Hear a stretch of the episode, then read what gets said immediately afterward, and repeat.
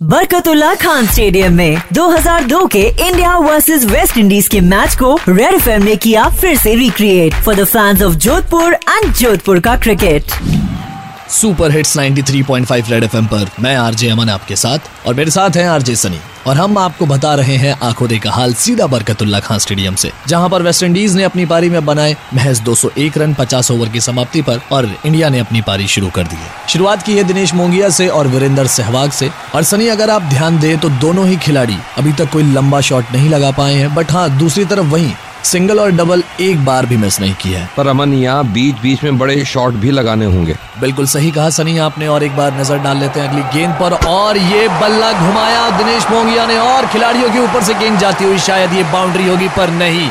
गेंद सीधा खिलाड़ी के हाथ में और यहाँ पर इंडिया ने अपना अहम विकेट गवा दिया। दिनेश मोंगिया को अब लौटना होगा पवेलियन की और और ये बहुत ही बड़ा झटका है हिंदुस्तान को। क्या कहेंगे सनी इस पर आप? अमन, मुझे लगता है यहाँ ज़रूरत नहीं थी इतने बड़े शॉट्स लगाने की, और इस वजह से अपना विकेट गवा बैठे।